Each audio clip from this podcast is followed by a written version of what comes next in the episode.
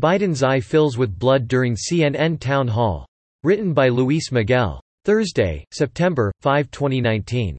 Is the latest Biden incident one eyesore too many? Former Vice President Joe Biden's eye notably filled with blood during a CNN town hall on climate change Wednesday night in what appeared to be a case of a burst blood vessel. Possible causes of a broken blood vessel in the eyes include high blood pressure, excessive straining, and bleeding disorders. The 76-year-old 2020 hopeful has suffered from several health issues over the years.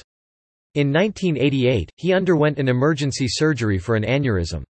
His condition was so critical that a Catholic priest began preparing Biden's last rites. Mere months later, surgeons clipped another aneurysm before it burst, prompting Biden to take a seven-month leave from the Senate. Of that operation, the Democratic presidential frontrunner once said, they literally had to take the top of my head off. His wife, Jill Biden, wrote in her recently published autobiography that she feared her husband would never be the same after the surgery. Our doctor told us there was a 50-50 chance Joe wouldn't survive surgery. Jill Biden recollected. He also said that it was even more likely that Joe would have permanent brain damage if he survived. And if any part of his brain would be adversely affected, it would be the area that governed speech. Biden suffers from asthma and allergies and takes a prescription drug for cholesterol. He has previously taken medication for an enlarged prostate. In 1996, he had a benign polyp removed during a colonoscopy. In 2003, doctors took out his gallbladder.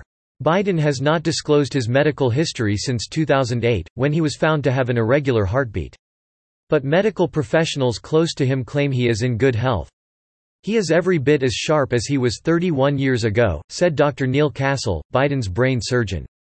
I haven't seen any change.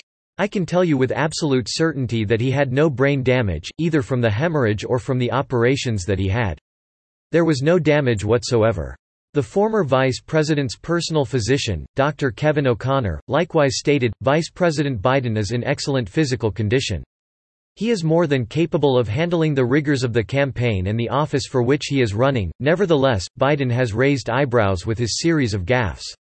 He recently stoked controversy when he told an audience a war story that The Washington Post reported as false. At a campaign stop this week, the Democrat reacted to the recent mass shooting in Odessa, Texas, by calling for a ban on magazines that can hold multiple bullets. He also remarked how nice it was to be in Vermont, when he was actually in New Hampshire. In response to coverage of his verbal slip-ups, Biden responded, I'm not going nuts. Concerns about Biden's fitness for office are compounded by the fact that, if elected, he would be the oldest president sworn into office. Health considerations have not derailed his campaign so far, but will his lead last all the way to the Democratic National Convention? Right now, all eyes are on Biden. Subscribe to The New American and listen to more by clicking podcast on the top right corner of our homepage. Also, please consider donating to help us push out more content for you, our listeners.